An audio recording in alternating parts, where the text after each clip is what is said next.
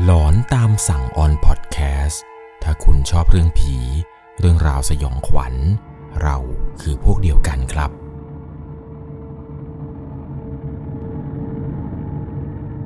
สวัสดีครับทุกๆคนครับ ขอต้อนรับเข้าสู่ช่วง หลอนตามสั่ง อยู่กับผมครับ 1 1 LC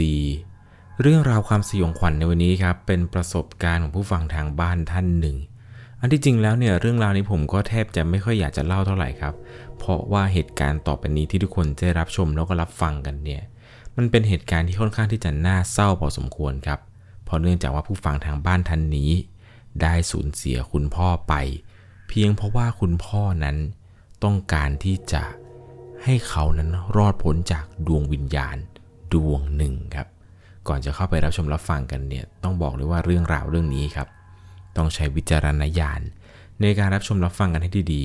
ๆ โดยเรื่องราวในวันนี้ครับ เป็นประสบการณ์ผู้ฟังทางบ้านที่ได้ส่งเข้ามาครับ บอกว่าเขาเองนั้นมีประสบการณ์อยู่อยากจะมาแชร์ทุกคนได้รับชมรับฟังกัน และเหตุการณ์ในต่อไปนี้เนี่ยมันก็เป็นเรื่องจริงที่เกิดขึ้นกับเขา เป็นเหตุการณ์ที่ไม่มีวันลืมเลยครับ เพราะว่าคุณพ่อเนี่ยได้เสียชีวิตไปจากเหตุการณ์เหตุการณ์นี้ ต้องพาทุกคนย้อนกลับไปเมื่อประมาณ 4 ปีที่แล้ว ตอนนั้นเนี่ยเขาอายุ 18 ปี อาศัยอยู่กับครอบครัวที่จังหวัดเพชรบูรณ์ครับ อยู่ที่อำเภอหล่มสัก ครอบครัวก็จะมีพี่ชาย มีพ่อ มีแม่ แล้วก็เขา ตอนนั้นเป็นคนที่ติดเกมมากๆครับ ถึงขั้นดื้อ ไม่ยอมไปโรงเรียน เอาแต่เล่นเกมอยู่ที่บ้านบ้าง ไปเล่นเกมตามร้านอะไรบ้าง และด้วยความที่ว่าตัวของเขาเองนั้นเป็นลูกคนเล็ก อยากจะได้อะไรเนี่ยก็ต้องได้ ช่วงแรกๆเนี่ยคุณพ่อคุณแม่ก็ไม่ได้ว่าอะไรหรอกครับ เพราะถึงแม้ว่าจะติดเกมจนไม่ได้ไปโรงเรียนเนี่ย ก็ยังมาช่วยงานแกอยู่บ้าง ที่บ้านเนี่ยเปิดร้านขายของชำแล้วก็เป็นโรงสีข้าวโพดครับ พูดง่ายๆ คือเขาเองเนี่ยเป็นลูกเท่าแก่ ที่บ้านก็พอมีตังค์อยู่บ้างครับ แต่ก็อย่างว่านั่นแหละ ธุรกิจมันก็ต้องมีคู่แข่ง พอมีคู่แข่งลูกค้าที่เคยมาซื้อของที่ร้าน หรือเคยเอาข้าวโพดมาขายที่โรงสีเขาเนี่ย ก็เริ่มเปลี่ยนไปบริการเจ้าอื่นบ้าง พอนานเข้านานเข้าครับ ลูกค้าที่เคยมีอยู่นี้ ก็ค่อยๆหายไป จนพ่อกับแม่เนี่ยเริ่มเครียดครับ ธุรกิจเนี่ยมันเริ่มไม่ค่อยจะสวยงามสักเท่าไหร่ เครียดกับเรื่องธุรกิจที่บ้านไม่พอ หันมาเห็นเขาเนี่ยนั่งเล่นเกมอยู่ไม่ไปโรงเรียน แกก็คิดว่าทำไมลูกเรา ไม่ยอมไปเรียนเหมือนคนอื่นเขา เอาแต่เล่นเกม งานการก็ไม่ทำแกก็พูดกับเขาเนี่ยอยู่บ่อยๆครับ บางครั้งเนี่ยก็ทะเลาะกันเลยบ้างก็มีจนกระทั่งอยู่มาวันหนึ่ง เขานั้นได้รู้จักกับผู้หญิงคนหนึ่งครับ อายุมากกว่าประมาณ 3 ปี ผู้หญิงคนนี้เนี่ยยังเรียนหนังสืออยู่ ตอนนั้นเนี่ยเขาเป็นคุณครูเหมือนคุณครูฝึกสอนอยู่ที่โรงเรียนแห่งหนึ่งในจังหวัดเพชรบูรณ์นี่แหละครับ เขาเองกับผู้หญิงคนนี้เนี่ยก็คุยคุยกันครับ ผู้หญิงคนนี้เนี่ยดูเป็นผู้ใหญ่มาก คิดว่าถ้าได้เป็นคู่ชีวิตเนี่ยคงจะดีกับตัวเขา ตอนนั้นเนี่ยเอาแต่เล่นเกมเหมือนเด็กไม่ยอมทำงานหาเงิน คุยกันไปคุยกันมาครับ สุดท้ายเนี่ยเขาเองกับผู้หญิงคนนี้ก็ตกลงปลงใจคบหาดูใจกัน แล้วเวลาเจอกันแต่ละทีเนี่ยเขาเองเนี่ยจะเป็นฝ่ายไปหาแฟนคนนี้ตลอด ตอนที่ไปก็คือขับรถจากบ้านไปนี่แหละครับ บ้านของเขากับแฟนเนี่ยห่างกันประมาณ 80 โลเห็นจะได้ ต้องบอกว่าตอนนั้นเนี่ยไม่ได้รู้สึกว่ามันไกลเลยนะครับ เพราะเนื่องจากว่าความรักเนี่ยไม่ว่าจะไกลขนาดไหนเนี่ยก็ไปได้ ผ่านไปประมาณ 1 อาทิตย์ครับเขาเองเนี่ยก็เริ่มจากคนที่เล่นเกมบ่อยๆ ติดเกมหนักๆเนี่ยก็เริ่มที่จะไม่ค่อยเล่นเกมแล้วครับ อมีแฟนเนี่ยก็อยากจะหาเงินเพื่อสร้างครอบครัว สร้างอนาคตเอาไว้บ้าง ก็คุยกันครับว่าเขาเองเนี่ยก็พอจะมีธุรกิจอยู่ แต่พ่อกับแม่เนี่ยยังไม่ได้ปล่อยให้เขาทำเต็มตัว อยากจะมีอะไรสักอย่างหนึ่งที่เป็นของตัวเองสักที ก็คุยกันครับว่าจะทำอย่างไรดี แฟนก็เลยบอกว่าลองหาดูว่าอะไรที่มันเหมาะสมกับตัวของเขาเอง ปรากฏว่าก็คิดกันอยู่นานครับแล้วด้วยความที่ว่าบ้านเนี่ยเป็นร้านชำครับตั้งอยู่หน้าโรงเรียน ตรงนี้เนี่ยถือว่าเป็นทำเลทองเลยแหละครับ กะว่าน่าจะขายอะไรสักอย่างหนึ่งให้เด็กๆเนี่ยได้มากินกันหลังเลิกเรียน หรือไม่ก็กินก่อนไปเรียน คุยกันไปคุยกันมาครับ เขาเองกับแฟนเนี่ยตัดสินใจว่าเดี๋ยวจะไปขายหมาล่า ช่วงนั้นเนี่ยมันกำลังฮิต วันแรกเนี่ยเขาเองก็ทำคนเดียวหรอกครับทำอยู่คนเดียวเลย ไม่ว่าจะจัดเตรียมวัตถุดิบไปซื้อข้าวซื้อของ จากเด็กติดเกม ต้องมาทำอะไรแบบนี้เนี่ยพูดตรงๆเลยว่าตอนนั้นคือ แอบถามตัวเองอยู่เหมือนกันครับ ว่าเรานั้นทำอะไรอยู่วะนี่มันไม่ใช่แนวเลย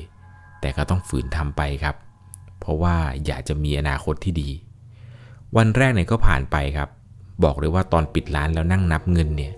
หายเหนื่อยเลยแหละครับ เพราะว่าตั้งแต่วันแรกที่เปิดขายนี้ ขายหมดทุกอย่าง เห็นเงินแล้วมันรู้สึกดีขึ้นเยอะครับ เขาเองเนี่ยก็บอกกับตัวเองประจำเลยครับว่านี่กูก็ทำได้นี่หว่า แค่นี้เอง จนกระทั่งวันที่2ครับ ตอนนั้นเนี่ยก็ขับรถไปซื้อของในเมือง ห่างจากบ้านก็ประมาณ 80 โล ก็เลยตัดสินใจว่าเดี๋ยวแวะไปหาแฟนดีกว่า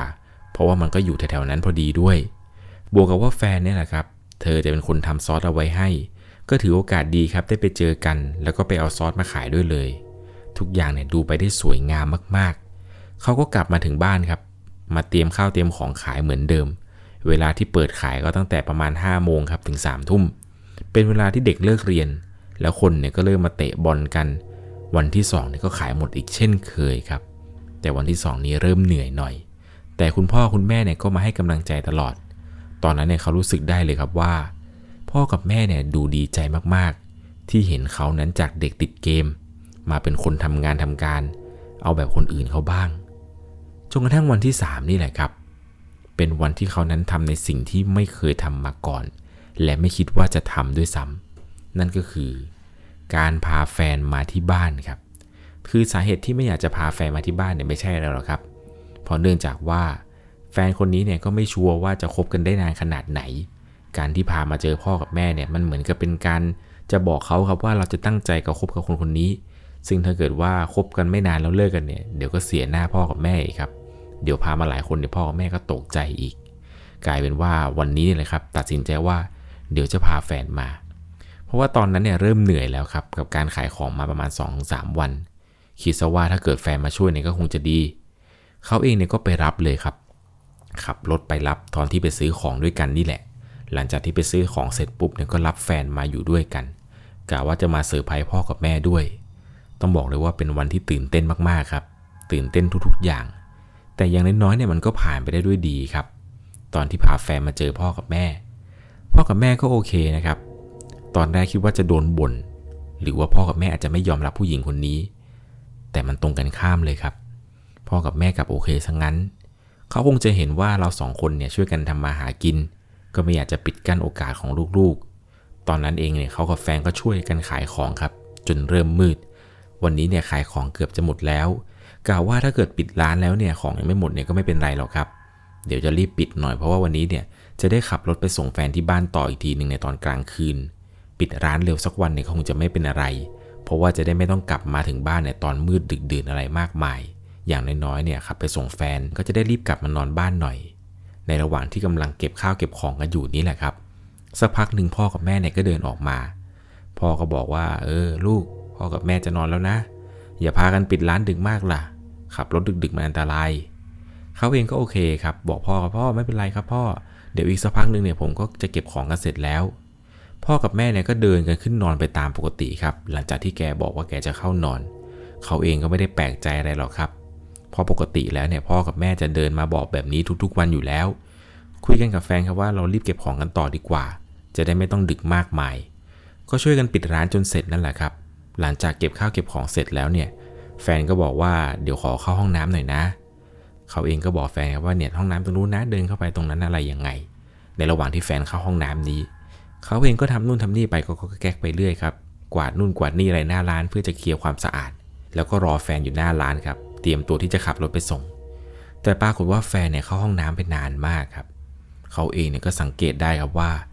ทำไมแฟนเข้าห้องน้ำไปนานจังไม่ยอมออกมาสักที เขาก็เลยลองเดินตามเขาไปดูครับ ไหนๆก็เข้าไปแล้วในกะว่าจะเข้าห้องน้ำด้วยเลย พอไปถึงที่หน้าห้องน้ำครับ แฟนก็บอกว่าเดียวเดียวเดียวกำลังอึอยู่ ก็เลยบอกแฟนครับว่าเออเธอ งั้นเร็วๆหน่อยนะ เราปวดฉี่ หลังจากที่พูดเสร็จครับ ก็กำลังจะเดินออกมาที่หน้าร้าน ปรากฏว่าตอนที่หันหลังออกมาจะเดินออกไปทางหน้าร้านนั้น ก็ได้เห็นครับว่าพ่อเนี่ยยืนอยู่ตรงหน้าประตูบ้านครับ พ่อแกเนี่ยยืนนิ่งๆ เหมือนยืนรอ หรือยืนดูอะไรสักอย่างหนึ่ง เขาเองเนี่ยก็ยืนมองแกสักพัก เห็นแกไม่ขยับเลยครับ ก็เลยเดินเข้าไปเรียกแกว่าพ่อ พ่อหาอะไรหรือเปล่า หลังจากที่สิ้นเสียงเขาครับ พ่อที่ยืนหันหลังให้อยู่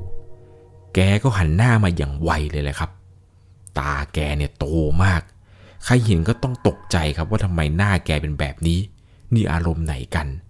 หน้าของพ่อตอนที่หันมาเนี่ยแกดูโกรธมากๆครับ แล้วแกก็มองมาทางเขา สักพักหนึ่งแกยกมือขึ้นมาครับชี้หน้า แล้วก็พูดว่า มึงดูถูกกู มึงพามันมาเหยียบถึงบ้านกู มึงไม่เห็นหัวกู กูจะเอาพ่อมึงไปอยู่กับกู หลังจากนั้นครับ พอเขาได้ฟังเนี่ยเขาก็ขนลุกทั้งตัวเลยครับ ตั้งแต่ขนขาเนี่ยขึ้นมา คิดอยู่ในใจครับว่า พ่อพูดอะไรวะ พูดจาแปลกๆพอหลังจากที่แกพูดจบแบบนี้ครับ แกก็เดินขึ้นบันไดเลยครับ เดินขึ้นบันไดบ้านไปที่ชั้นสองซึ่งชั้นสองของบ้านนี้เนี่ย มันไม่มีใครขึ้นไปเกือบจะประมาณปีแล้วล่ะครับ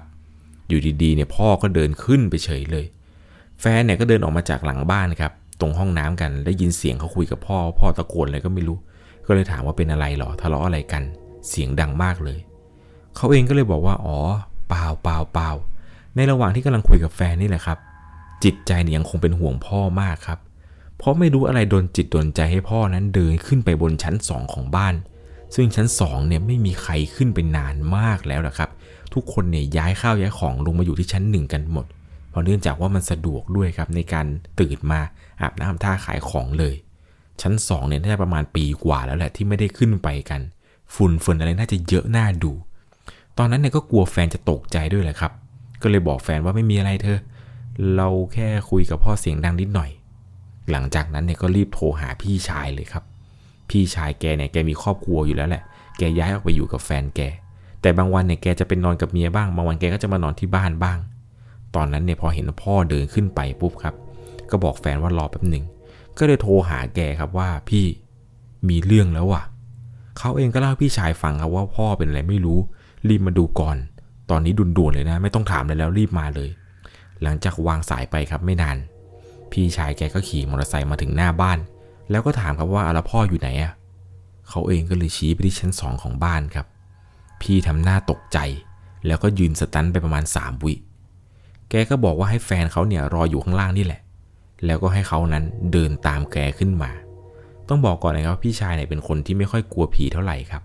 อยู่ที่มืดๆคนเดียวเนี่ยคืออยู่ได้สบายเลย แต่ครั้งนี้เนี่ยแกบอกให้เขานั้นเดินตามมา ให้เดินตามมาติดๆเลยและจับเสื้อแกไว้ เขาเองก็ตอบโอเคครับสองพี่น้องเนี่ยพากันเดินขึ้นบันไดไปช้าๆ พร้อมกับตะโกนเรียกพ่อ พ่อ พ่อ แต่ก็ไม่มีเสียงตอบรับครับ ตอนนั้นเนี่ยเขาเองกับพี่ชายเนี่ยพยายามที่จะหาสวิตช์ชั้นสองเพราะว่าตอนนี้มันมืดมากครับจนกระทั่งคลำไปเจอสวิตช์แต่กดเปิดเท่าไหร่ก็ไม่ติด ด้วยความที่ว่าเขานั้นเนี่ยโทรศัพท์มาพอดีครับ ก็เลยโทรศัพท์นี่แหละครับ เปิดไฟฉาย ก็ได้เห็นภาพภาพหนึ่งครับ เป็นภาพที่ไม่อยากจะเห็นเลย สภาพตอนนั้นที่ได้เห็นคือพ่อเนี่ยนะครับ นอนอยู่ตรงเสากลางบ้าน พ่อเนี่ยนอนคว่ำหน้าครับ ตัวเนี่ยแข็งทื่อสองมือดีเหยียดข้างครับ แนบลำตัว พอได้เห็นภาพภาพนี้ครับเขาเองกับพี่ก็รีบเข้าไปปลุกแกครับ เรียกพ่อพ่อพ่อพ่อตื่นตื่นตื่นแต่เรียกเท่าไหร่แกก็ไม่ยอมตื่น พี่ชายก็เลยตัดสินใจครับ ยกพ่อขึ้นมา ความรู้สึกตอนนั้นเนี่ย ตัวพ่อนั้นหนักมากๆครับทั้งที่แกเนี่ยเป็นคนที่ผอม เขาเนี่ยไม่คิดเลยครับว่าพ่อเนี่ยจะตัวหนักได้ขนาดนี้ ไม่รู้ว่าอะไรทำไมตัวพ่อถึงได้มีน้ำหนักเพิ่มขึ้นมาจากเดิม ตอนนี้รู้สึกเป็นห่วงพ่อมากครับ อยากจะพาแกลงไปข้างล่าง อยากจะพาเอาร่างแกเนี่ยลงไปที่ชั้นหนึ่งไวๆก็เลยบอกพี่ชายครับว่าช่วยกันหามพ่อลงไปดีกว่า ก็พากันอุ้มกับพี่ชายนั่นแหละครับอุ้มร่างพ่อ พ่อเนี่ยตัวแข็งทื่อเลยครับ ยกร่างของพ่อลงมากับพี่ชายเนี่ยอย่างกับยกท่อนไม้ท่อนสูงเลยนะครับจนกระทั่งมาถึงที่ชั้นหนึ่งครับก็ช่วยกันปลุกพ่อต่างๆ นานาปฐมพยาบาลกัน จนพ่อเนี่ยเริ่มมีสติครับ ทุกคนตอนนั้นเนี่ยคือตกใจมาก แม่กับแฟนเนี่ยยืนรอกันอยู่ข้างล่าง ก็เอาใจช่วยกันครับว่าเขาเองกับพี่ชายเนี่ยจะลงมากันตอนไหน และตอนที่ลงมานี่แหละครับ แม่เห็นภาพพ่อนอนหมดสติตัวแข็งอยู่อย่างนี้ แกเนี่ยตกใจมากครับ จนแทบจะร้องไห้เลย ตอนที่พาพ่อมาถึงข้างล่างแล้วนี่แหละครับ ทุกคนก็พยายามปลุกแต่ก็ไม่สามารถปลุกได้ครับ แกไม่ยอมพูดไม่ยอมขยับร่างกาย แต่แกยังคงหายใจช้าๆครับ แกหายใจช้ากว่าคนปกติด้วยซ้ำผ่านไปได้สักพักหนึ่งแกค่อยๆลืมตาขึ้นมา เขาเองก็เลยบอกแม่เขาแม่แม่พ่อฟื้นแล้วพ่อฟื้นแล้ว แม่ก็ไปเอาน้ำมาให้พ่อดื่มครับ ในระหว่างที่แกกำลังดื่มนี้เนี่ย แกค่อยๆ ดื่มไปอย่างช้าๆช้าๆจนกระทั่งเนี่ยแกก็เริ่มมีสติกลับมาพูดอะไรได้ครับ หลังจากนั้นเนี่ยแกเริ่มร้องไห้ครับ แล้วแกก็พูดว่า ช่วยด้วย ช่วยพ่อด้วย มันบอกว่ามันจะเอาลูกไปอยู่กับมัน ตอนที่พ่อบอกว่ามันจะเอาลูกไปอยู่กับมันนี้เนี่ย พ่อได้หันหน้ามาทางเขาครับ หมายความว่า มีสิ่งสิ่งหนึ่งครับที่พ่อจะบอกว่า มีใครบางคนที่อยากจะเอาชีวิตของเขาไป พ่อก็เล่าให้ฟังครับว่า แต่พ่อเนี่ยเหมือนกับเจรจาหรือต่อรองกับมันครับ พ่อเนี่ยพูดประมาณว่า อย่าเอาลูกกูไป ถ้าจะเอาเอากูไปแทน หลังจากที่พ่อเล่าให้ฟังจบครับ อยู่ดีๆ แกก็ดิ้นครับ และแกก็เริ่มหายใจเร็วขึ้นเร็วขึ้น ทุกคนตอนนั้นเนี่ยก็พยายามให้บางสิ่งบางอย่างที่พ่อกำลังพูดถึงเนี่ย ให้พ่อนั้นใจเย็นๆลงก่อนค่อยๆคุยกันดีๆ ผ่านไปสักพักหนึ่งครับ เหมือนกับไอ้สิ่งสิ่งนั้นที่พ่อจะสามารถสัมผัส หรือว่ามันอาจจะเคยเข้าสิงพ่อตอนที่พ่อขึ้นไปข้างบนนั้นเนี่ย เหมือนมันจะเริ่มเบาลงเบาลงครับ จนพ่อแกเริ่มกลับมามีสติอีกครั้งหนึ่งเป็นครั้งที่สองครั้งนี้เนี่ยแกลืมตาขึ้นมาแกสามารถพูดได้ปกติครับ แต่แกจะพูดช้ากว่าเดิมหน่อยหนึ่งตอนนั้นก็ทุกคนก็ถามว่าพ่อเป็นอะไร ทำไมถึงเป็นแบบนี้ แกก็บอกว่าแกไม่รู้ครับ ว่าแกเป็นอะไร อยู่ดีเนี่ยรู้สึกแปลกๆขึ้นมา แกก็ถามเขาว่าเมื่อกี้เนี่ยเกิดอะไรขึ้น ทุกคนตอนนั้นเนี่ยก็เล่าให้พ่อฟังครับ ว่าพ่อเนี่ยขึ้นไปชั้นสองจนเขากับพี่เนี่ยต้องหามตัวลงมา คือตอนนั้นเนี่ยพ่อก็งงเหมือนกันครับว่าพ่อเป็นอะไร แต่ว่าทุกคนเนี่ยก็เริ่มที่จะสบายใจขึ้นเยอะครับ พูดก็พูดถือว่าตอนนั้นเอง เขาเนี่ยก็คิดครับว่า พ่อของเขานั้นอาจจะเมา หรือไม่ก็เครียดกับเรื่องธุรกิจนั่นแหละมั้งครับ จนเกิดเป็นอาการหลอนแบบนี้ขึ้นมา หลังจากที่ทุกอย่างครับเข้าสู่สภาวะปกติ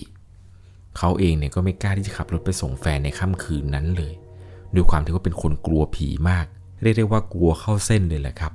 เหตุการณ์ที่เจอนี่คือมันสยองขวัญแล้วมันก็ช็อกมากๆครับ กับสิ่งที่เห็น ก็เลยตัดสินใจว่าคืนนี้เนี่ยจะให้แฟนครับ นอนค้างที่บ้านซะเลย นี่เป็นครั้งแรกเลยครับที่เขานั้นพาผู้หญิงเข้ามานอนในบ้าน หลังจากนั้นเนี่ยแฟนก็บอกว่าได้ได้มันดึกแล้วไม่เป็นไรไม่เป็นไร คืนนี้นอนนี่ก็ได้ แฟนเนี่ยก็อาบน้ำอาบท่าครับ เตรียมตัวที่จะเข้านอนกัน ก็คุยกันว่าเดี๋ยวพรุ่งนี้เนี่ยตื่นมา เดี๋ยวไปทำบุญกันสัหน่อย พิจารณาเหตุการณ์ที่เกิดขึ้นเมื่อกี้แล้ว น่าจะเป็นเรื่องเกี่ยวกับสิ่งที่มองไม่เห็น แฟนก็เห็นด้วยครับ แฟนก็บอกว่าเออเดี๋ยวพรุ่งนี้เราไปทำบุญใส่บาตรกัน ไปทำบุญสังฆทานที่วัดก็ได้ หลังจากที่คุยกันมาแล้วครับ ก็พากันหลับไป มารู้สึกตัวอีกทีหนึ่งเนี่ยเขาได้ลืมตาขึ้นมาครับ ตอนที่ลืมตาขึ้นมาเนี่ยก็เห็นว่าตัวเองอยู่ในห้องมืดๆแต่เหมือนกับว่าสายตาเนี่ยจะไปปรับโฟกัสได้ครับว่า บริเวณข้างหน้าเขานั้น มันมีผู้หญิงคนหนึ่ง นั่งอยู่บนขาเขาครับ เขาเองก็พยายามมองดูครับว่าใครกันมานั่งอยู่ตรงขาเขา ใช่แฟนหรือเปล่า แต่ทำไมไม่เห็นสกิดกันเลย แต่มองเท่าไหร่ก็มองไม่เห็นหน้าครับ ก็เลยพยายามหันไปมองข้างๆ ก็ได้เห็นครับว่า แฟนของตัวเองเนี่ยยังคงนอนอยู่ เธอเนี่ยนอนหันหลังให้ วินาทีนั้นเนี่ยรู้ได้เลยครับว่า คนที่นั่งอยู่บนขาเขาเนี่ยไม่ใช่แฟนอย่างแน่นอน ในจังหวะที่กำลังจะหันกลับมามองครับ ว่ามันเป็นใครที่มานั่งอยู่ตรงนั้น มันก็มีเสียงควญคางครับ เป็นเสียงพูดอะไรก็ไม่รู้ฟังไม่ค่อยรู้เรื่องครับ เป็นภาษาคล้ายๆ กับภาษาเขมรหรือภาษาไทย หรือภาษาอะไรก็ไม่รู้ครับ มันจับใจความไม่ได้เลย จนกระทั่งเขาได้หันมาเนี่ยก็ถึงกับช็อกเลยแหละครับ เพราะว่าผู้หญิงคนนั้นที่นั่งอยู่ตรงเท้าเขาเนี่ยค่อยๆขยับขึ้นมาบนตัวเขาเรื่อยๆเรื่อยๆจนผู้หญิงคนนั้นเนี่ยมันนั่งอยู่บนอกเขาครับ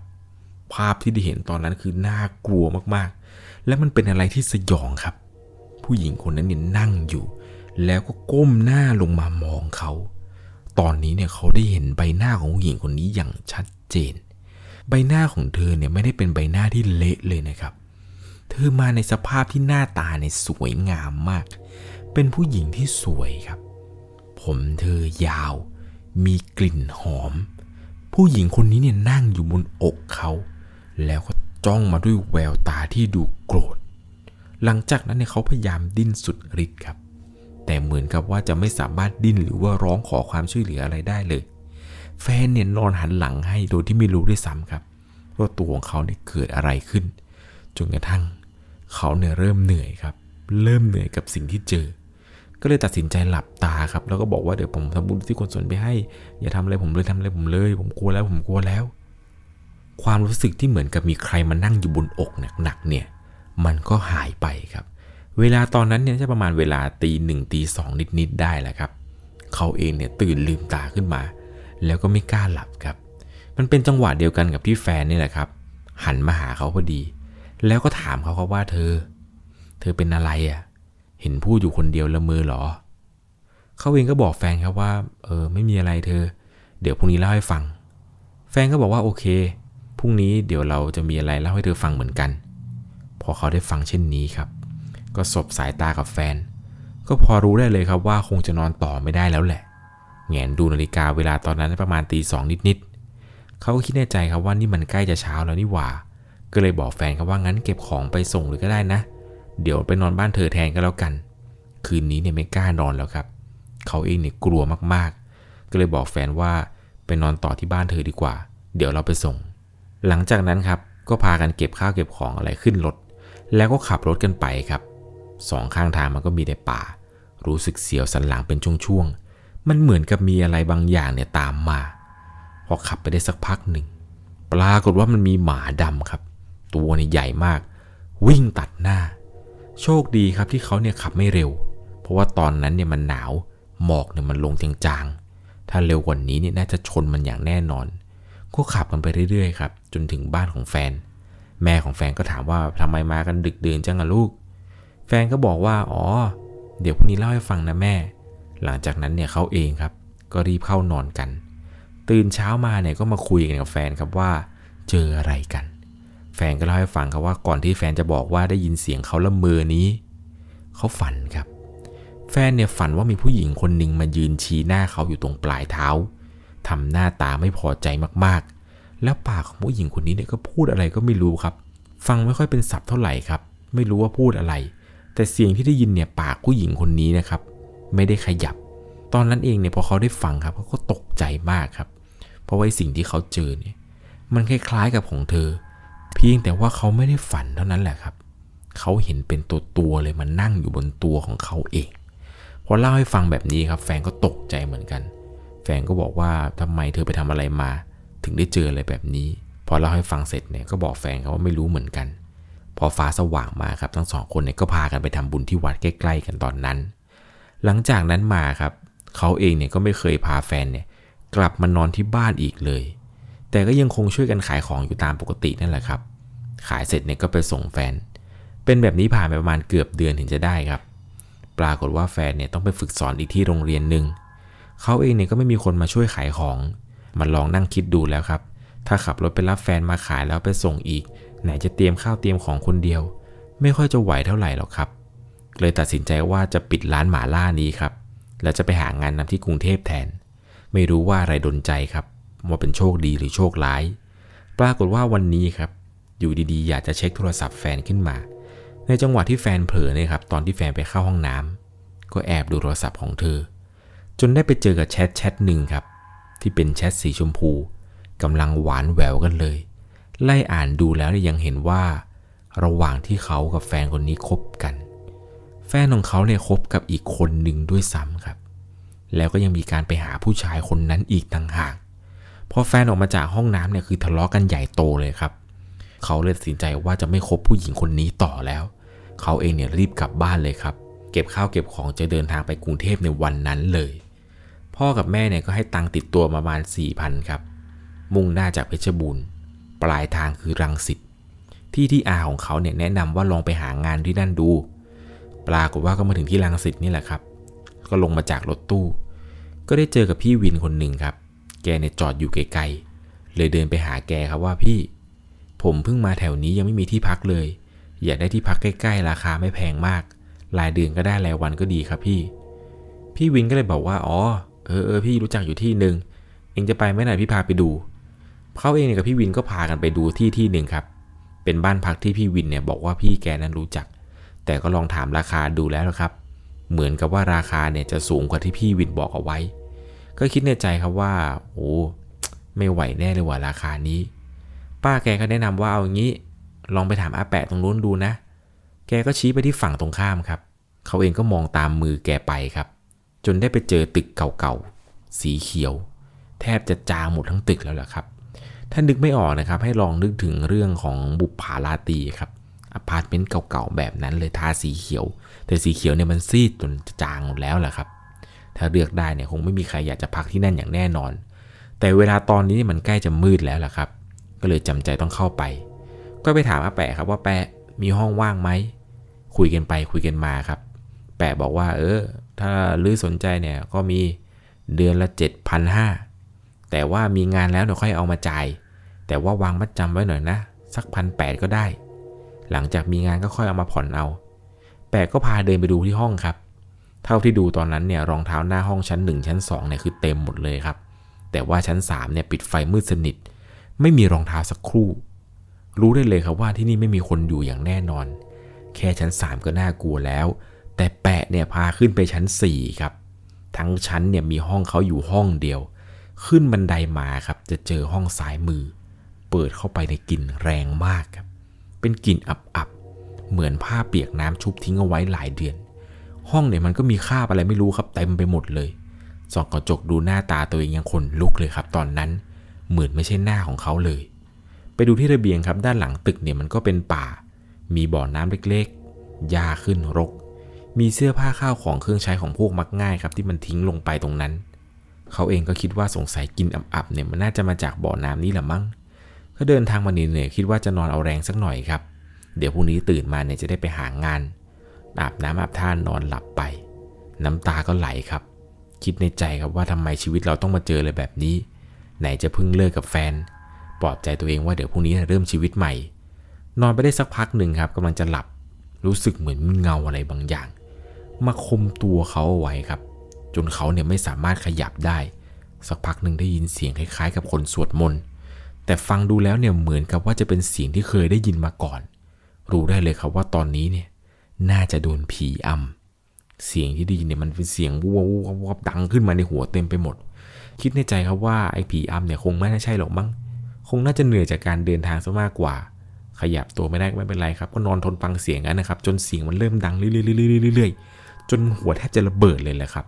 แต่อยู่ดีเสียงมันก็หายไปเอง เขาได้บอกกับตัวเองเลยครับว่า แค่นี้ก็แย่พอแล้ว ยังจะมาเจออะไรแบบนี้อีกเหรอวะ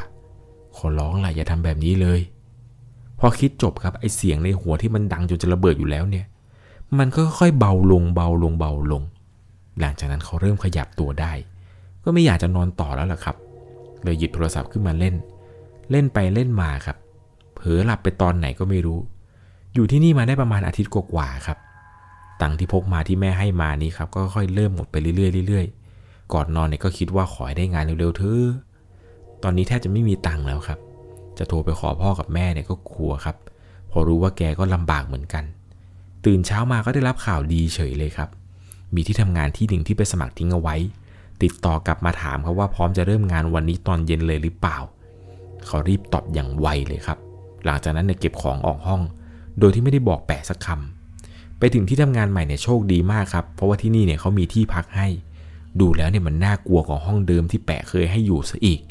พอไปถึงที่ทำงานครับ เขาเองเนี่ยก็หน้าด้านถามเจ้าของนะครับ ถามว่าเฮียครับ ผมขอเบิกตังค์ล่วงหน้าได้ไหมครับ ผมจะขอไปเช่าห้องอยู่เอง ไม่รู้ว่าเจ้าของบริษัทนี้แหละครับ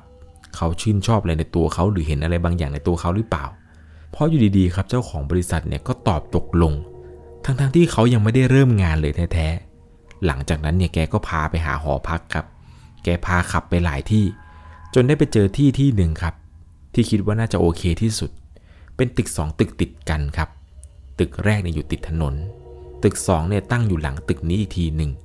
โชคดีมันยังเหลือห้องว่าง จากตรงนี้นะครับไปถึงโรงงานเนี่ยมันไม่ได้ไกลกันครับ ไม่ได้เสียค่ารถ เดินเอาก็ยังไหว ที่นี่เนี่ยมีคนพักอยู่เต็มจะทุกห้องแล้วล่ะครับ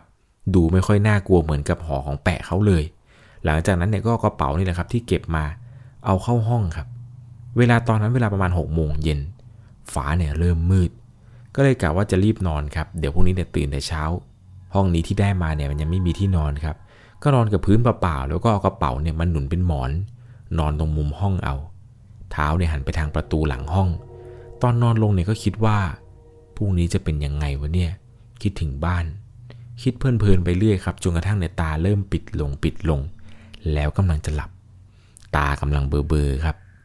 ดันไปเห็นว่าประตูหลังห้องเนี่ย มันมีเงาดำๆกำลังชะโงกมองเขาอยู่จากประตูหลังห้อง ดูแล้วเนี่ยเห็นชัดเลยครับว่าเป็นผู้หญิง เพราะว่าผมยาว ทุกอย่างเนี่ยมันดูดำไปหมดเลย มองแทบไม่เห็นครับว่าหน้าตาผู้หญิงคนนั้นเนี่ยคือใคร รู้อย่างเดียวคือมีคนเนี่ยยืนชะโงกดูเขาอยู่ตรงหลังห้องตรงนั้นกะว่าจะขยับตัวแล้วลุกขึ้นวิ่ง แต่ไม่สามารถขยับได้เลยครับ ได้แต่คิดแล้วก็มองครับ สักพักหนึ่ง เงานั้นเนี่ยก็ค่อยๆ เดินย่องมาจากหลังห้องครับ เดินมาเรื่อยๆเรื่อยๆเขาได้เห็นภาพตั้งแต่วินาทีแรกที่เงานั้นนะครับ เดินมา จนกระทั่งเงานี้นะครับ เริ่มปรากฏตัวเห็นชัดขึ้นเรื่อยๆ ครับว่า สิ่งที่เห็นว่าเป็นเงานั้น มันเป็นผู้หญิงคนหนึ่งครับ ผู้หญิงคนนี้เนี่ยเดินมาเรื่อยๆเรื่อยๆ แล้วก็มานั่งอยู่บนตัวเขาอีกเช่นเคย เขาเองเนี่ยไม่อยากจะดูต่อเลยครับ รีบหลับตา สักพักหนึ่งมันก็มีเสียงพูด ที่ฟังแล้วก็ฟังไม่เข้าใจครับ ไม่รู้ว่าเป็นภาษาอะไร ฟังไปฟังมามันเหมือนกับมีคนกำลังสวดอะไรสักอย่างมากกว่า ก็เริ่มหงุดหงิดแล้วครับ เพราะว่าวันนี้เหนื่อยมาทั้งวัน และยังมาเจออะไรแบบนี้อีก ก็ทำเหมือนทุกครั้งนั่นแหละครับ คิดในใจว่า อย่าทำแบบนี้เลย เหนื่อยมาทั้งวันแล้ว พรุ่งนี้จะเป็นยังไงก็ไม่รู้ อารมณ์ประมาณว่าระบายให้กับผีตัวนั้นได้ฟังครับ ว่าเขานั้นเนี่ยทรมานกับการมาทำงานที่กรุงเทพ มันเหนื่อยมาก อย่ามาหลอกกันเลย คิดถึงบ้านที่สุดอะไรประมาณนี้ครับ คือบ่นให้กับผีตัวนั้นมันรับรู้ไปว่า อย่ามายุ่ง สักพักหนึ่งก็เริ่มขยับตัวได้ครับ และหลังจากวันนั้นมา ก็ไม่ได้เจอกับผีตัวนี้อีกเลยครับ จนกระทั่งผ่านไปหนึ่งเดือน ได้รู้จักกับสาวร้านสะดวกซื้อคนหนึ่ง เธอเนี่ยชื่อว่าเมย์ครับ เวลาหลังจากที่เขาเลิกงานปุ๊บเนี่ย ก็จะไปเข้าร้านสะดวกซื้อนี้เป็นประจำ แล้วก็มีการแลกลน์ขอกันไว้คุยกันจริงจังครับ ได้ประมาณอาทิตย์กว่าๆ มีอยู่วันหนึ่งครับ เมย์เนี่ยทักมาหาบอกว่าทำอะไรอยู่ วันนี้หยุดงาน ไปหาที่ห้องได้ไหม เขาก็เลยถามเมย์ครับว่าจะมาจริงหรอ งานเราเต็มห้องเลยนะ ต้องเร่งงานให้เสร็จด้วย เมย์ก็บอกว่าไปจริง เดี๋ยวไปช่วย ด้วยความที่ว่าตัวของเขาเองเนี่ยโสดครับ แล้วเมย์จะมาหาที่ห้องเนี่ยก็ไม่เห็นจะเป็นอะไรไป ก็ตอบตกลงไปครับ ถึงเวลาเนี่ยเมย์ก็มาหาที่ห้องจริง ๆ ช่วงตอนนั้นเป็นช่วงเย็นใกล้จะมืดครับ มาถึงก็นั่งคุยกันได้สักพักหนึ่ง ระหว่างนั้นเนี่ยก็นั่งทำงานไปด้วยครับ อยู่ในห้อง เมย์ก็มาช่วยทำงานเหมือนกัน เริ่มมืดมากๆ เมย์ก็พูดขึ้นมาครับว่าวันนี้ขอนอนด้วยได้ไหมพรุ่งนี้เนี่ยไม่ได้ทำงาน เขาเองเนี่ยเห็นว่าเมย์ช่วยงานได้เยอะ บวกกับว่าตอนนี้เริ่มมืดมากแล้ว ก็เลยบอกว่าได้สิ นอนนี้ก็ได้ ก็พอจะรู้ใช่ไหมครับ ว่าคืนนี้เนี่ยจะทำอะไรกัน แต่พอถึงเวลานอนครับ เขาเนี่ยหลับไป แล้วก็ฝันครับ ฝันว่าตัวเองเนี่ยนั่งทำงานอยู่ที่โต๊ะทำงานในห้องนี้แหละ โต๊ะที่เขาทำงานอยู่นี้เนี่ยมันจะหันหลังให้กับประตูหลังห้อง ภาพในฝันคือเขานั้นทำงานเสร็จพอดีกำลังจะเซลฟี่เล่นครับ หยิบโทรศัพท์ขึ้นมา ในจอเนี่ยเห็นหน้าตัวเอง แล้วก็เห็นว่ามีผู้หญิงคนหนึ่ง ยืนอยู่ที่ประตูหลังห้อง เขาเนี่ยหันไปดูครับ ปรากฏว่าตอนที่หันไป ผู้หญิงคนนั้นไม่มี แต่ในโทรศัพท์เนี่ยเห็นชัดเลยครับ ตอนที่ยกโทรศัพท์ขึ้นมาเซลฟี่ เห็นเป็นผู้หญิงคนนั้นนะครับ ยืนอยู่ หรือนี่อาจจะเป็นเพราะว่าแสงสะท้อน ตอนนั้นในฝันเนี่ยเขาบอกว่าเขาก็หยิบโทรศัพท์ขึ้นมาจะถ่ายรูปต่อ แต่รอบนี้ครับ ในกล้องไม่ได้มีแค่หน้าเขาแล้วครับ ตอนยกโทรศัพท์ขึ้นมานี้ ภาพที่เห็นคือผู้หญิงคนนั้น เอาหน้ามาอยู่ข้างๆเขาครับ เรียกได้ว่าคางของเธอเนี่ยมาวางอยู่บนไหล่เลยแหละ ความรู้สึกตอนนั้นเนี่ยคือไม่ได้กลัวครับ เพราะผู้หญิงคนนี้เนี่ยหน้าตาสวยมาก เป็นผู้หญิงที่ขาวสวยเลยแหละครับ เธอยิ้มให้กล้อง พอได้เห็นปุ๊บเนี่ยเขาก็สะดุ้งตื่นขึ้นมาครับ เพราะว่าเมย์เนี่ยมาปลุก เมย์บอกว่าฝันไม่ค่อยดีเลยตื่นตื่นตื่นเมย์เล่าให้ฟังเขาว่าเมย์นั้น ฝันเห็นผู้หญิงคนหนึ่งมายืนชี้หน้าเธออยู่ตรงปลายเท้า แล้วผู้หญิงคนนี้ก็พูดอะไรไม่รู้ มีเสียงแต่ว่าปากเนี่ยไม่ขยับ พูดอะไรก็ไม่รู้ ฟังไม่รู้เรื่องเลยเป็นภาษาอะไรก็ไม่รู้ ตอนนั้นเองเนี่ยเขาก็ถามว่าแล้วผู้หญิงคนนี้ในลักษณะเป็นยังไง เมย์ก็เล่าให้ฟังว่าผู้หญิงคนนี้เนี่ยเป็นอย่างนี้อย่างนี้อย่างนี้พอได้ฟังแล้วก็ถึงกับตกใจนิดหนึ่งครับ เพราะว่าลักษณะที่เมย์เห็น มันตรงกับแฟนคนแรกที่เขาเห็นเหมือนกันเป๊ะเลยแหละครับ บวกกับว่าผู้หญิงคนที่เมย์เห็นเนี่ย น่าจะเป็นคนเดียวกันกับที่เขาเจอ ไม่ว่าจะเจอกับเมย์หรือว่าเจอกับแฟนเก่าคนก่อน แต่ก็ไม่ได้เล่าให้เมย์ฟังหรอกนะครับ เพราะว่ากลัวว่าเดี๋ยวเมย์จะกลัวเอา เลยบอกให้เมย์ว่าไปไปนอนก่อนนอนก่อนไม่มีอะไรหรอก เช้ามาครับ เมย์ก็กลับไป ผ่านไปประมาณอาทิตย์หนึ่งครับ บ่ายวันนั้นเนี่ยเขาทำงานเสร็จไว ปกติแล้วเนี่ยจะไปหาเมย์ช่วงเย็น แต่วันนี้เลิกงานไวครับก็เลยจะไปช่วงบ่าย ก็ไปถึงที่หน้าร้านของเมย์ครับ ก็ได้เห็นว่าเมย์เนี่ยอยู่กับผู้ชายคนหนึ่งกำลังคุยกันแล้วก็นั่งกินข้าวป้อนข้าวกันอย่างหวานแหววรู้ก็รู้ครับ ว่าอยู่ในสถานะอะไร หลังจากวันนั้นครับ เขาเองเนี่ยไม่ไปร้านค้าสะดวกซื้อนั้นอีกเลย แล้วก็เลิกติดต่อกับเมย์ไปครับ แต่เมย์ยังคงทักมาหาเขา ทักมาอยู่ตลอดเลยครับ ระหว่างนี้เนี่ยเขาก็ไปร้านสะดวกซื้อร้านอื่น ผ่านไปประมาณอาทิตย์หนึ่งครับปรากฏว่ามันก็มีผู้หญิงคนหนึ่งเนี่ยครับ มาขอไลน์เขาไว้ ผู้หญิงคนนี้เนี่ยก็เป็นพนักงานอยู่ที่ร้านนี้แหละครับ เธอชื่อว่าเตย เตยเนี่ยเป็นพนักงานร้านสะดวกซื้ออีกร้านหนึ่งครับด้วยความที่ว่าเขาเองเนี่ยเพิ่งจะอกหักจากคนที่โกหกมา ก็เลยลองเปิดใจคุยกับเตยดูครับ คุยกับเตยได้ประมาณอาทิตย์หนึ่ง เตยเนี่ยก็น่ารักครับ เอากาแฟมาให้กินทุกเช้า แต่ไม่ได้ขึ้นที่ห้องนะครับ มาเจอกันตอนเช้านี่แหละ เตยจะเอากาแฟมาให้แล้วก็คุยกันนิดหน่อย หลังจากนั้นเนี่ยก็แยกย้ายกันไปทำงานครับ จนอยู่มาวันหนึ่ง เตยได้ทักมาบอกว่า ขอไปเล่นที่ห้องด้วยได้ไหม ครั้งนี้เนี่ยพูดก็พูดเถอะครับ เขาเนี่ยเชื่อว่าผู้ชายทุกคนร้อยทั้งร้อย ยิ่งโสดๆอยู่นี้เนี่ยต้องตอบตกลงกันทุกคนอย่างแน่นอน เพราะว่าเตยเนี่ยเป็นผู้หญิงที่สวยมากครับ ตัวเล็ก ขาว ถ้าไม่รู้จักกันมาก่อนเนี่ยคงคิดว่าเป็นดาราเลยแหละ เขาเองก็รีบตอบตกลงครับ พอเตยมาถึงที่ห้องก็คุยกันได้สักพักหนึ่ง ทั้งน้ำเสียงและเรื่องที่เตยชวนคุยคำถามแต่ละคำถามเนี่ยมันสื่อไปทาง 18 บวกทั้งนั้น รู้สึกได้เลยว่า เตยกำลังคิดอะไรอยู่ เขาเองก็เลยตัดบทขึ้นมาครับว่า เดี๋ยวเราขอทำงานก่อนนะ งานเร่งด่วนมากเลยเดี๋ยวขอทำให้เสร็จก่อน พูดเสร็จแล้วปุ๊บครับก็ลุกไปนั่งทำงานที่โต๊ะทำไปเนี่ยเตยก็ชวนคุยไปเรื่อยครับ สักพักหนึ่ง เตยก็มานวดที่ไหล่แล้วก็ค่อยๆ จูบที่คอเขา ถ้าเป็นเหมือนเมื่อก่อนเนี่ยเขาคงจะไม่พลาดครับ แต่วันนี้รู้สึกอะไรแปลกๆทำไมไม่มีความรู้สึกที่อยากจะมีอะไรกับผู้หญิงคนนี้เลย รู้สึกกลัวด้วยซ้ำครับ ก็เลยบอกเตยไปว่าเดี๋ยวขอทำงานก่อนนะ แล้วก็พยายามผลักเตยออกไปครับ เตยก็เหมือนกับจะอารมณ์เสีย ต่างฝ่ายต่างเงียบครับ อยู่ดีๆเตยก็พูดขึ้นมาว่างั้นเรากลับแล้วนะ เขาเองก็เลยตอบทันทีครับว่าโอเค งั้นเดี๋ยวลงไปส่ง เขาก็ลุกจากโต๊ะทำงานครับแล้วลงไปส่งเตยทันที วันถัดมาครับ เขาเองเนี่ยก็ไปร้านสะดวกซื้อที่เตยทำงานอยู่ ปรากฏว่าเห็นเตยกำลังยืนจับมือคุยกันกับผู้ชาย ซึ่งมันชัดมากเลยครับ ว่าผู้ชายคนนั้นน่าจะเป็นแฟนของเตย เขาก็ไม่แปลกใจเลยครับว่าทำไมเตยสวยขนาดนี้ จะไม่มีแฟนได้ยังไง ก็เลยเดินเข้าไปซื้อของตามปกตินั่นแหละครับ ในใจตอนนั้นเนี่ยแอบคิดว่ากะจะให้เตยตกใจเล่นๆเพราะเตยเห็นเขาครับ ก็รีบปล่อยมือผู้ชายคนนั้น และพยายามหลบหน้าทันที เขาในคิดในใจว่าหลบได้เนียนมากมั้ง หลังจากนั้นที่รู้ว่าเตยมีแฟนแล้ว ก็เลิกคุยครับ แล้วก็บล็อกไปเลย ผ่านไปประมาณ 3 เดือนครับ จนใกล้จะถึงวันปีใหม่ พ่อแม่เนี่ยก็โทรมาถามว่าปีใหม่แล้วจะกลับบ้านไหมลูก เขาเองเนี่ยก็บอกแม่ครับว่าจะกลับครับ คิดถึงพ่อกับแม่มากๆ หลังจากที่คุยกันเสร็จครับก็เริ่มเร่งทำงานต่อ อีก 2 วันเนี่ยจะเป็นวันปีใหม่กะว่าจะทำงานให้ได้เยอะๆ จะได้เอาเงินไปใช้ในช่วงปีใหม่ ตั้งใจเก็บเงินทำงานเก็บเงินทำงานทำงานไปเรื่อยๆ แต่ก่อนจะถึงปีใหม่ได้ประมาณ 2 วันครับ มันก็มีสายเรียกเข้าโทรมาจากพี่ชาย บอกว่าตอนนี้พ่อเข้าโรงพยาบาลนะ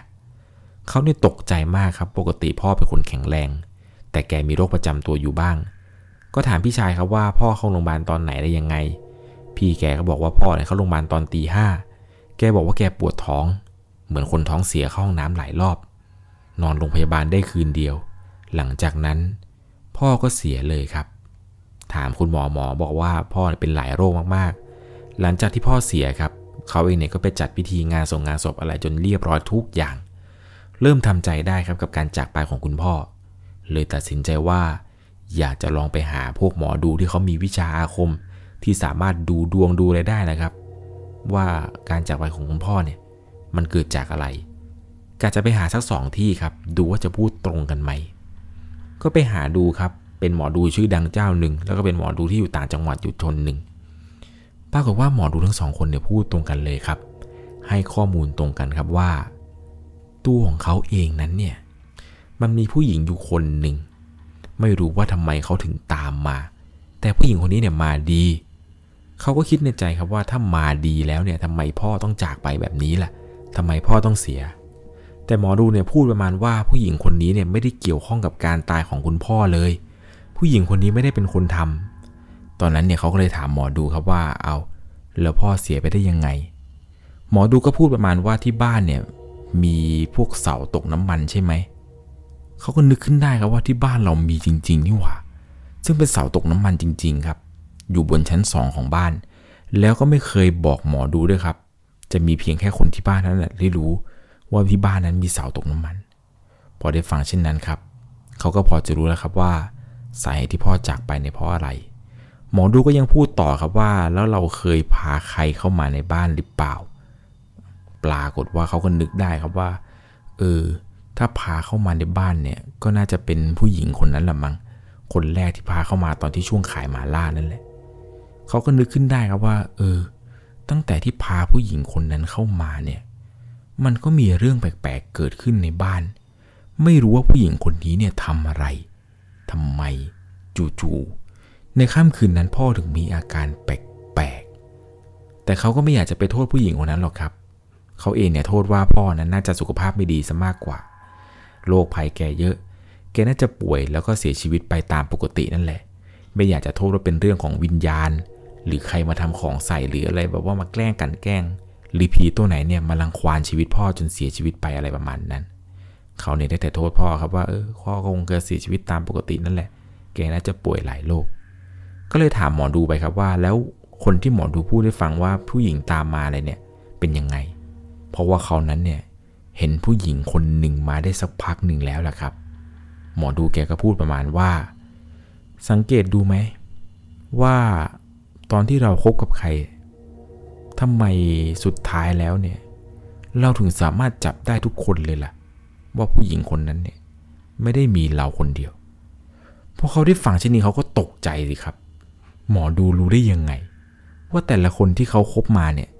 สามคนที่ผ่านมานี้ครับ สุดท้ายเนี่ยจบเหมือนกันไม่มีผิดเลย ทั้งสามคนนี้นะครับที่ผ่านมาเนี่ยเขาก็นึกดูเขาว่าเออ จริงว่ะ ตั้งแต่คนแรกเลย ก็เห็นอะไรแปลกๆ คนที่สองเนี่ยก็เห็นเหมือนกัน คนที่สามเนี่ยก็มีอะไรบางอย่างมาดนจิตดนใจให้เขานั้นเนี่ยไปเจอว่าเธอนั้นเนี่ยอยู่กับผู้ชายคนอื่น หมอดูก็บอกว่านี่แหละ ผู้หญิงคนนั้นเนี่ยผู้หญิงคนที่ตามเรามานั่นแหละ เขาเนี่ยปกป้องเรา เขาเป็นนางรำของเทวดาองค์หนึ่ง อยู่กับเรามานาน เขามาดี เขาอยากจะช่วยเราให้พ้นจากสิ่งที่มันไม่ดีไม่ดีนั่นแหละ พอได้ฟังเช่นนั้นเนี่ยครับ มันก็ทำให้เขานึกถึงผู้หญิงสามคนที่ผ่านมานั่นแหละ เออสุดท้ายแล้วมันก็จริงนี่หว่า สุดท้ายแล้วจับได้ทุกคนเลยครับ ว่าแต่ละคนเนี่ยมีแฟนอยู่แล้ว แล้วมาเกาะเขามาคุยกับเขานั่นเอง พอหลังจากที่ดูหมอดูอะไรเสร็จเรียบร้อยแล้วครับปุ๊บเสร็จสับอะไรต่างๆ ผ่านงานศพคุณพ่ออะไรไป ว่ากันว่าหลังจากที่คุณพ่อเขาเสียนี่แหละครับ คนในบ้านเนี่ยก็เจอวิญญาณของคุณพ่อเลยแหละครับ แต่เขาเองเนี่ยก็ไม่ได้จะกลัวแล้วนะครับ เพราะว่าตอนมีชีวิตอยู่เนี่ยก็ไม่ได้ทะเลาะอะไรกับพ่อ อีกอย่างหนึ่งเนี่ย การที่ได้เห็นวิญญาณของพ่อเนี่ยเขาเองนั้นอยากจะคุยกับพ่อด้วยซ้ำครับ ว่าพ่อเป็นอย่างไรบ้าง สบายดีไหม อยู่ที่นั่นเนี่ย พ่อสุขสบายดีหรือเปล่า แต่ก็ไม่ได้เห็นหรือว่าพบเจอเลยแล้วครับ จะเจอก็แต่ดวงวิญญาณของผู้หญิงคนนั้นนั่นแหละครับ ที่เวลาไปคบกับใครแล้ว ถ้าเจอผู้หญิงไม่ดีเนี่ย ผู้หญิงคนนั้นก็จะโดนดวงวิญญาณดวงนี้เนี่ยหลอกหลอน คล้ายๆ กับผู้หญิงคนก่อนๆครับ ที่เข้ามาหลอกเขา ปัจจุบันนี้เนี่ยเขาเองบอกว่ายังมีคนทักอยู่เรื่อยครับ ว่ายังเห็นผู้หญิงคนนั้นอยู่ แต่ด้วยความที่ว่าเขาเนี่ยรู้สึกดีครับ รู้สึกดีว่ามีดวงวิญญาณคอยคุ้มครองเขา ก็นับว่าเป็นเรื่องดีครับ ผู้ฟังทางบ้านท่านนี้เนี่ยบอกว่าในระหว่างที่เขากำลังพิมพ์เรื่องราวเรื่องนี้มาให้ผมนี่แหละครับ เขาบอกว่าขณะพิมพ์เรื่องราวเรื่องนี้เนี่ยรู้สึกเลยครับเหมือนมีใครสักคนเนี่ยกำลังมองจอมือถือเขาจากด้านหลังอยู่ เขาบอกว่ารู้สึกเสียวสันหลังมากครับ ตอนที่พิมพ์เรื่องราวเรื่องนี้ตั้งแต่ต้นมานับว่าเป็นประสบการณ์ที่สยองขวัญไม่น้อยเลยแหละครับ กับประสบการณ์ครั้งนี้ที่ได้พบเจอมา ผมเชื่อนะครับเกี่ยวกับเรื่องราวของพวกเทวดาประจำตัว หรือนางฟ้าประจำตัวเรา หรือดวงวิญญาณที่จะคอยช่วยเหลือเรา เพราะว่าผมเคยได้ฟังเรื่องราวจากรุ่นพี่คนหนึ่งครับ พูดถึงเรื่องราวของนางฟ้าประจำตัวของเขาก็คือดวงวิญญาณที่คอยช่วยเหลือเข้ามา เขาบอกว่าเวลาจะผ่านพ้นอุปสรรคอะไรต่างๆนี่นะครับ เพียงแค่นึกชื่อของดวงวิญญาณดวงนั้น หรือนางฟ้าประจำตัวของเขาเนี่ย เรื่องราวร้ายๆต่างๆเนี่ยมันก็จะผ่านพ้นไปได้ด้วยดีเลยครับ แล้วผมก็เชื่อนะครับว่าทุกๆคนเนี่ยจะมีดวงวิญญาณดวงหนึ่งที่คอยช่วยเหลือยังไงแล้วนะครับ คุณก็ลองสำรวจดูนะครับว่ารอบๆข้างตัวคุณเองเนี่ยมีดวงวิญญาณดวงไหน ที่อยู่ใกล้ๆคอยช่วยเหลือคุณมาโดยตลอดหรือเปล่า ก่อนจากกันไปในค่ำคืนนี้ครับ ถ้าคุณชอบเรื่องผี เรื่องราวสยองขวัญ เราคือพวกเดียวกันครับ สามารถส่งเรื่องราวหลอนๆของคุณมาที่ Facebook Fanpage 1LC พิมพ์มาเลยครับว่า N U E N G L C แล้วกดทักข้อความส่งเรื่องราวของคุณมาได้เลยครับ ผมยังรออ่านเรื่องราวของทุกคนอยู่ ยังไงแล้วนะครับ ก่อนจากกันไปในค่ำคืนนี้ก็ขอทุกคนนั้น นอนหลับฝันดี หวังว่าคุณคงจะได้เจอกับนางฟ้าประจำตัว หรือเทวดาประจำตัวของคุณเองในเร็ววันนี้ สวัสดีครับ สามารถรับชมเรื่องราวหลอนๆเพิ่มเติม ได้ที่ YouTube Channel 1 LC ยังมีเรื่องราวหลอนๆที่เกิดขึ้นในบ้านเรา รอให้คุณนั้นได้รับชมอยู่นะครับ